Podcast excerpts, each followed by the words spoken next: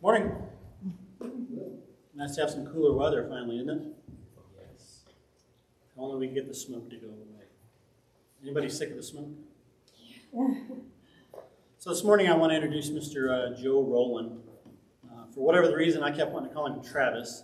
He's been uh, more than nice enough to uh, correct me on that. So he works at a nonprofit called First Priority. Um, him and his family are here this morning. He said he's got a one-month-old, and there's another one I assume is probably in children's church this morning.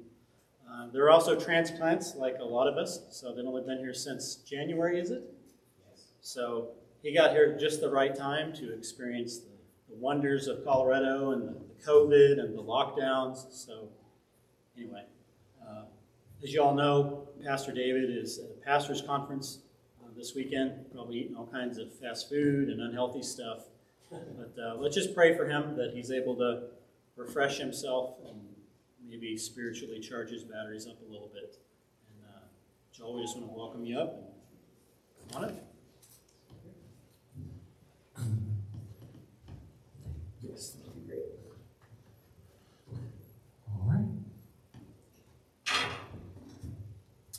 Well, good morning. It's good to see you. Um, I think that Pastor David is near my old town, Raleigh, North Carolina. I mean, somewhere out east, you know. If it's out east, it's just out there. East somewhere, right?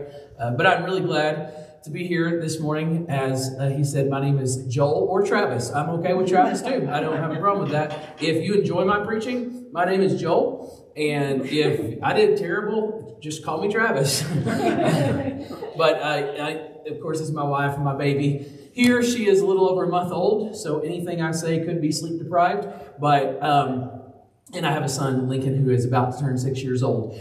And just really glad to be here. Um, really appreciative of Pastor David. He leads the LCN network, which is some pastors in the area I'm sure you're familiar with. But that same network, I had the opportunity to be a part of in North Carolina. And so it was really refreshing to be a part of that network when I got out here and meet uh, David and all of his dad jokes, much like my own. We connected very quickly over that. And just to see the leader he is, and the lead, and he's kind of like a pastor of pastors, is the way I view him, and uh, just a breath of, breath of fresh air for sure. Um, as he said, I lead a nonprofit that is a ministry called First Priority, and we are reaching teenagers and kids with the hope of Jesus Christ, and would love for you just to pray for us in that. Um, since this is David is your pastor, I thought I would tell a dad joke, which is um, the reason we're in the book of Hebrews today is because do you know what kind of coffee that Moses makes?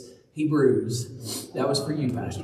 Um, if you're watching online, welcome as well. Um, I've just really been challenged by this text, Hebrews chapter 10. I've been listening to David and enjoying what he's been bringing out from the book of Hebrews. And I think for myself, I've really been uh, just challenged and enlightened a lot, reminded of some really powerful truths that are really easy to forget as we continue as Christians and can just to continue to read scripture but it also it seems like it's from another time but also so relevant for where we are today. So i thought i would just read the entire book uh, the entire chapter of hebrews 10 not the entire book for sure but the entire chapter and then talk about it from there. So we're going to be in hebrews chapter 10 if you would like to follow along. Um, it says the law is only a shadow of the good things that are coming not the realities themselves. For this reason, it can never, by the same sacrifices repeated endlessly year after year, make perfect those who draw near to worship. Otherwise, would they not have stopped being offered? For the worshippers would have been cleansed once for all and would no longer have felt guilty for their sins. But those sacrifices are an annual reminder of sins. It is impossible for the blood of bulls and goats to take away sins. Therefore, when Christ came into the world, he said, Sacrifice and offering you did not desire, but a body you prepared for me. With burnt offerings and sin offerings you were not pleased. Then I said, Here I am. It is written about me in the scroll. I have come to do your will, my God. First, he said, Sacrifices and offerings, burnt offerings and sin offerings you did not desire, nor were you pleased with them, though they were offered in accordance with the law. Then he said, Here I am, I have come to do your will. He sets aside the first to establish the second. And by that will, we have been made holy through the sacrifice of the body of Jesus Christ once for all. Day after day, every priest stands and performs his religious duties. Again and again, he offers the same sacrifices, which can never take away sins. But when the priest had offered for all time one sacrifice for sins, he sat down at the right hand of God. And since that time, he waits for his enemies to be made his footstool.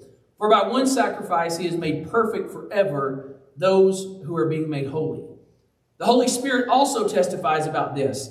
First, he says, This is the covenant I will make with them after that time, says the Lord. I will put my laws in their heart, and I will write them on their minds. Then he adds, Their sins and lawless acts I will remember no more.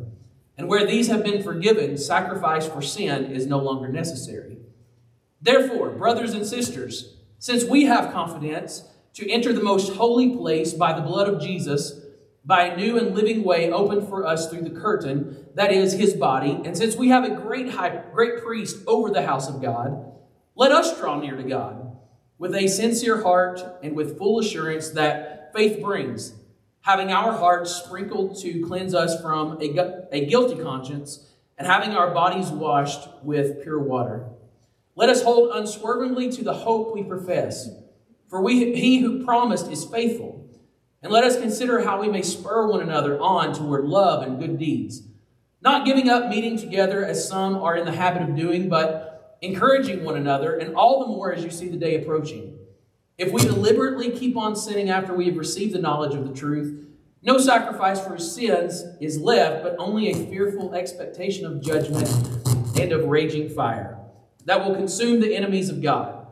Anyone who rejected the law of Moses died without mercy on the testimony of two or three witnesses.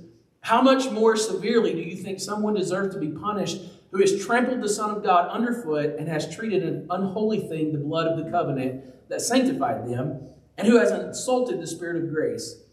For we know him who said, It is, it is mine to avenge, I will repay again. The Lord will judge his people. It is a dreadful thing to fall into the hands of the living God. Remember those earlier days after you had received the light when you endured a great conflict of suffering.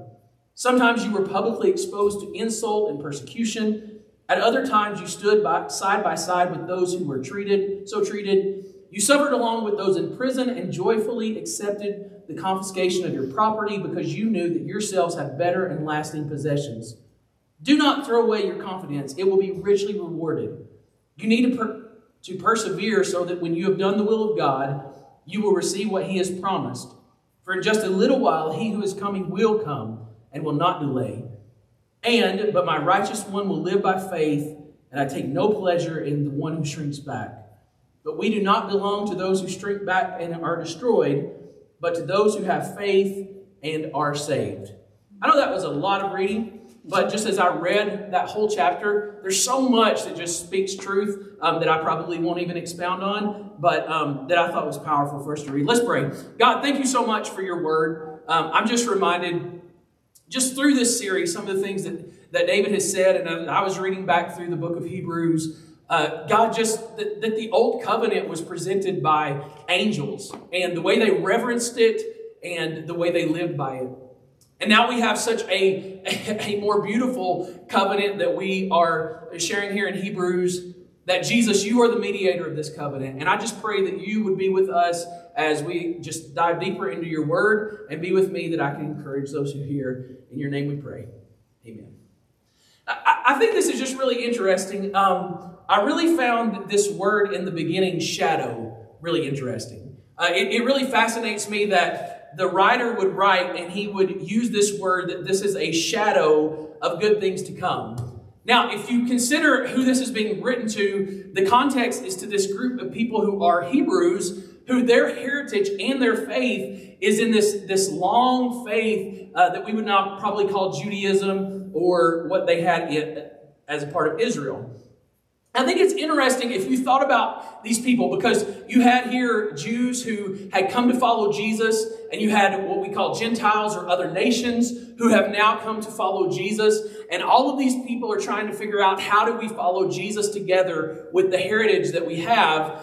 And he's now bringing this into this full picture of what he calls this reality. It's no longer just a shadow, but a reality. And I want to dive into that word shadow a little bit more. The English definition of the word shadow is just simply a dark area or shape produced by a, com- a body coming between rays of light and a surface. You think about it like a trees, they cast a long shadow that you see. I was diving in a little bit into the Greek and Hebrew, and it talks about that um, this is like a shade that is caused by the interception of light. We know that. It could be an image or an object that is being represented. Um, even more so, we have uh, verses that talk about the shadow of death, how you walk through the shadow of death, or you were hid in the shadow of the Almighty. It seems that it could be a, a defense type word, a hiding place type word.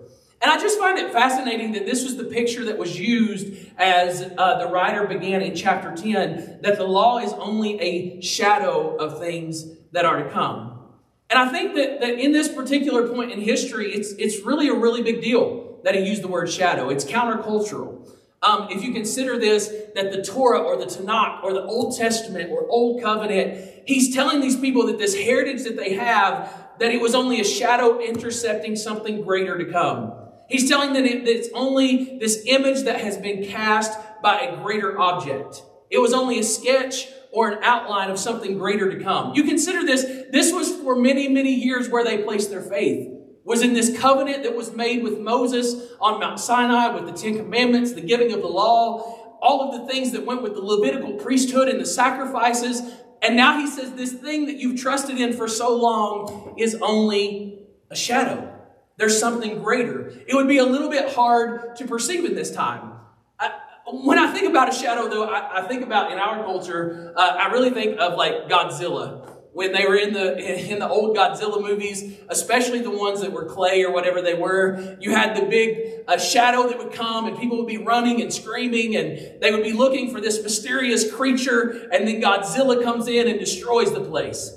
Um, I think of other things in the in the comedy movies where you see this huge shadow and then it's like a little chihuahua runs out and it's it's barking. It, it, it's not the full picture of what it is, but it's something else. I think about cities. Uh, you can go to certain cities and they cast a shadow. I remember going to Jerusalem for the first time and we drove up and they told us we would see the shadow of the city. And I remember just how beautiful that that was.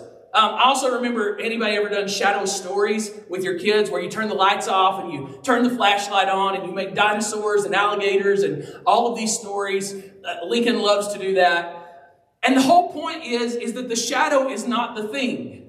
The shadow is just a resemblance of the thing that is coming. And I think that this actually solves a lot of like bizarre things and questions that a lot of people have about God and the Bible in our culture. Um, when we think about the history of things, it's really interesting. Um, it was not only Israel, but even other cultures and empires had things like ancient temples. They had they did animal sacrifice. Um, many other cultures had priests and rituals. Many of those things were very violent in nature. Um, I've been fascinated that it seems like every empire and, and culture like this, they seem to have some view of a creation narrative. They had some view of good and evil. They had a view of, of how you would have a relationship with the gods for a lot of them. Um, they had a view of like sacrifice. And many of them anticipated this hero savior figure that would come. Of course, then we see what Yahweh comes and does is he rescues the people out of Egyptian slavery and oppression, and he begins to sketch out the picture of what really all of this is all about. It, makes sense to me too, as uh, it kind of brought some things home as I was studying this. It makes sense to me while many of the nations would have looked and they would have some things that resembled even what they did in Israel. If you consider Romans chapter 1, it says, For the invisible things of him from the creation of the world are clearly seen, being understood by the things that are made, even his eternal power and Godhead, so that they are without excuse. Because that when they knew God, they glorified him not as God, neither were thankful, but became vain in their imaginations, and their foolish heart was darkened. Professing themselves to be wise, they became fools and changed the glory of the uncorruptible God into an image made like to corruptible man, and to birds and four footed beasts and creeping things. Wherefore God also gave them up to uncleanness through the lust of their own hearts to dishonor their own bodies between themselves, who changed the truth of God into a lie and worshiped and served the creature more than the Creator, who is blessed forever. Amen. See, all of these things, honestly, they seem really bizarre in ancient culture, to, to me at least. When I think about this, I don't actually live in a culture, I know there's places you can go, but where there's like temple sacrifices and like where you're going to church and you're bringing in bulls and goats and there's someone who has to kill them. I mean, I can only imagine if Pastor David was dressed up in a robe, like slaughtering animals, it would be a really weird culture. But when I look at what Yahweh has done and what the writer is saying here, these are a shadow or a sketch that's bringing us to the full picture. Now, this is what I like though. The shadow or the sketch was it was this picture of something, but more importantly, it was the picture of someone. When you think of history more as almost like a painting, the entire thing is this beautiful picture that God is painting throughout human history to point us to the person of Jesus. That the shadow is only a reflection of something greater. All right, just, just go with me here. I think I can get to where I need to go. See, the good news announcement is this that these things were all good. When you think about sacrifice for sins, when you think about forgiveness, when you think about priests who would help you come into the presence of God, those things were all good, but there was something much greater coming, and that is what Jesus would do the revelation of who Jesus is and how he brings all of this out. See, the shadow of, of a light would shine in a dark place, Matthew says. It gives hope, forgiveness, and salvation, not only to Israel, but to the entire world. That every nation would now have access to God. As we read through, we read that Jesus is this better sacrifice. Now I was looking up just again the, the definition of sacrifice, and there's just no way around it. It's a difficult word. For, for some dictionaries, it says that sacrifice has to do with animal slaughter or something being killed. Um, when we think about sacrifice, we may think of, of something that's been offered or given up. We may think about sacrificing our image. We may think about a team that sacrifices its victory.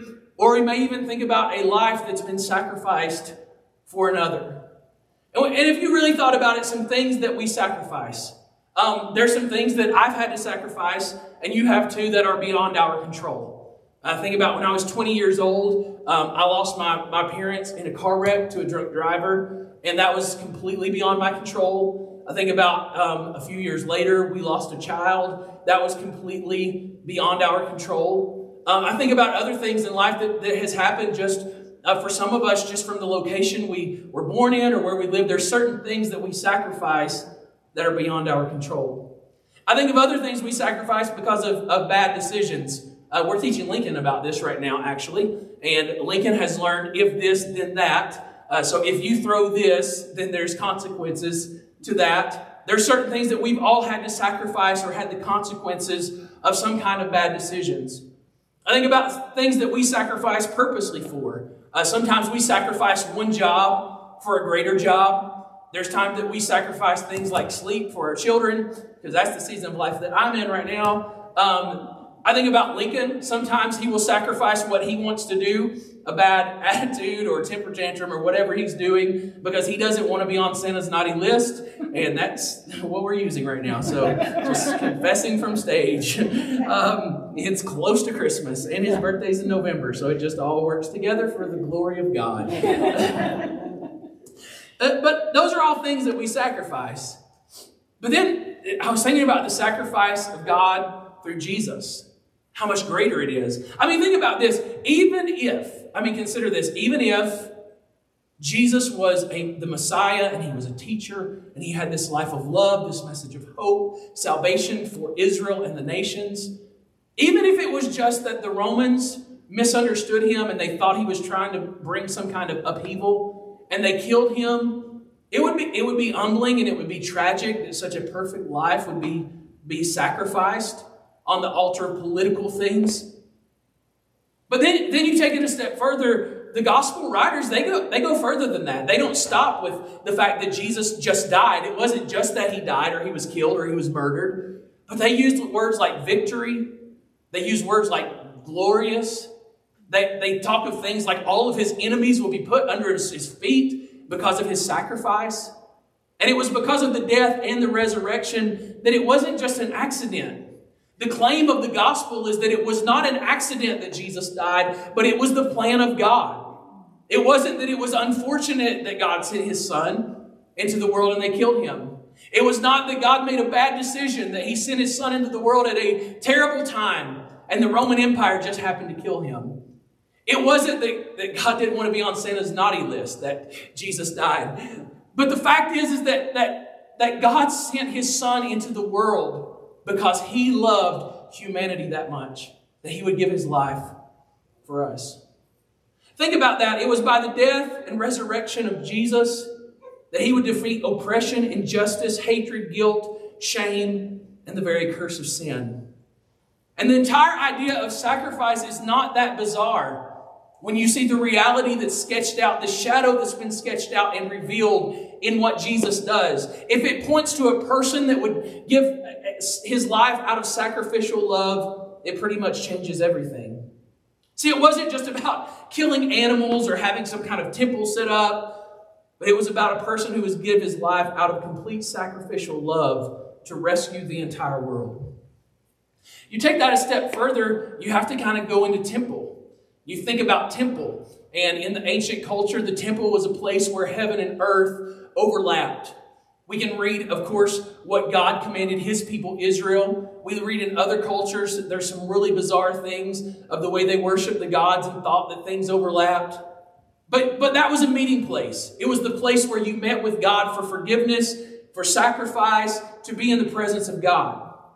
It was a place where you had the holy bread, you had the lampstand, you had the holy place where the Shekinah glory, the Holy Spirit would fill the temple. But it was only a sketch or a shadow because Jesus said, I am the bread of life, I am the light of the world. Jesus went around forgiving people and healing people, acting like he was this temple moving around on earth, bringing people into a relationship with God. See, Jesus is the place. He is the new temple, and He is the place where heaven and earth meet. And He made this incredible claim that we are now the temple of God, where God dwells, that, that somehow heaven and earth overlap through the church. You think about the priest who would offer the sacrifices in that place. The Jewish priest and even the priest in various religions, they, they perform these rituals so that you could have access to God. I mean, think about this they could it says they could not even sit down. They had to stand up all of the time because there was another sacrifice to be offered. There was another sin to be atoned for. There, were, there was another ritual that had to be performed. But jesus as the better priest he sat down and said that it was all leading to his body which was where the shadow was all going. I want you to think about that. Jesus is better because his act of divine love said that he could sit down and say the work is finished that all are now welcome, all are invited, all are loved. Forgiveness is available to everyone, acceptance is available to everyone, access to God is available to all. And I just want to pause there. Because this all sounds really good, especially for the Hebrew people. We no longer have to bring these sacrifices, we no longer have this system. But what does this even mean for all of us? I mean, does this have any relevance for us that we live pretty much in a culture where, I mean, I haven't have personally seen any animals sacrificed in Denver, who knows? But um, we, we really live in a different culture, so what does it mean for us? I, I think it actually has more importance than we may know because we still do live in a time where things like this are said God is either non existent or he's somewhere far, far away, like Star Wars. We live in a culture that says I have to earn my way into God's good graces if there is a God. That I have to earn my way to be loved. That I have to earn right standing with God. That there has to be some kind of sacrifice that I make, or some kind of ritual, or some kind of religion that gets me into a relationship with God. This is the good news. The good news is that all of this is already completed. The good news of Jesus says that through faith in Jesus, that He is here and present with us now, not somewhere far away. Emmanuel, God with us. The good news of Jesus says that I'm not earning my way into God's good grace, but I'm made right through the sacrifice of Jesus. The good news of Jesus says that I'm already loved, that God sees me as a valuable child in His eyes. The good news of Jesus is that I'm loved unconditionally, I'm forgiven, I'm accepted, I'm valued, and that I'm called part of the family of God through what Jesus has already done. And, and I think that this is, this is probably important. I think one of the reasons that, that it is so important um, is because we don't have to go to a special person now to have a relationship with God. We don't have to sacrifice an animal or some kind of pagan sacrifice where they sacrifice their children. But we say the sacrifice of Jesus is enough. Not only enough, but it's better. I, I think it's important because you don't have to come to me and ask me if you can have forgiveness, but you have access to go to God through Jesus and ask forgiveness for yourself and be accepted and loved. That God would live and He would dwell in you and He would send you on a mission to change the world.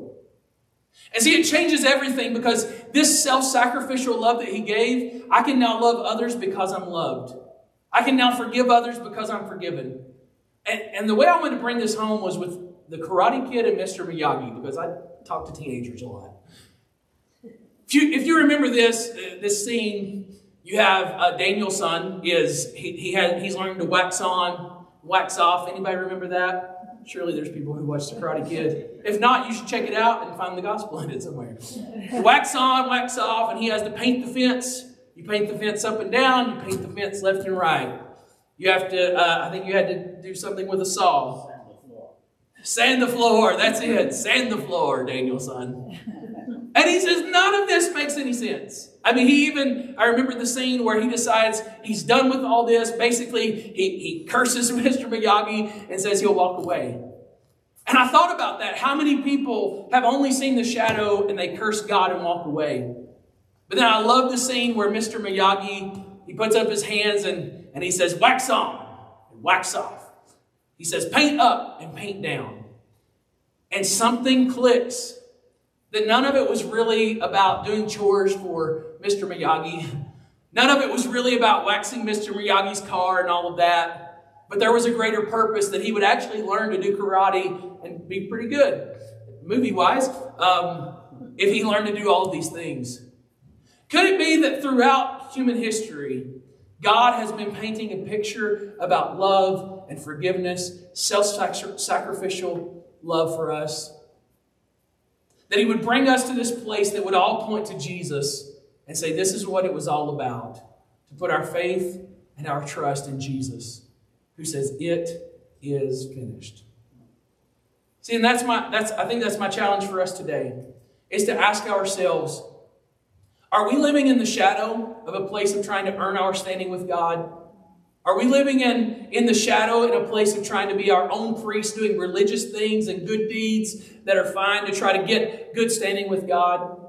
Or have we came to Jesus and realized that his work is finished, it's complete, and through faith in the Son of God who loved us, we can be called the children of God, forgiven, accepted, loved, and valued by God for eternity. And if you've never, if you've never made that decision or come to that realization that Jesus has completed the work, I want to make an invitation to you to put your trust in the finished work of Jesus.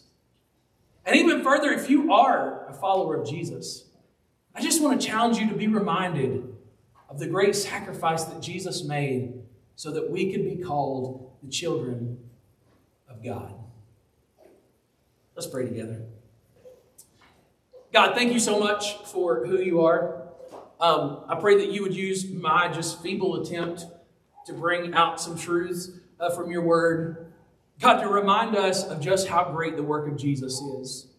Throughout human history, you've been painting this picture to bring us to the finished work, the re- full revelation, you said, of the Son of God.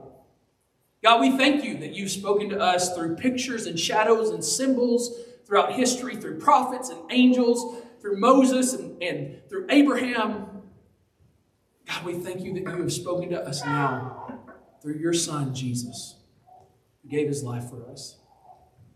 I pray, God, that, that even if we have many more questions, that we would answer one question Do I believe in the death and the resurrection of Jesus Christ? And that it is sufficient for my mistakes, my failures, my sins. God, that if someone has, has come to that realization today, that they would just come to you, they would be accepted. They would be born new like new children. Be called part of the family of God. We love you. Thank you.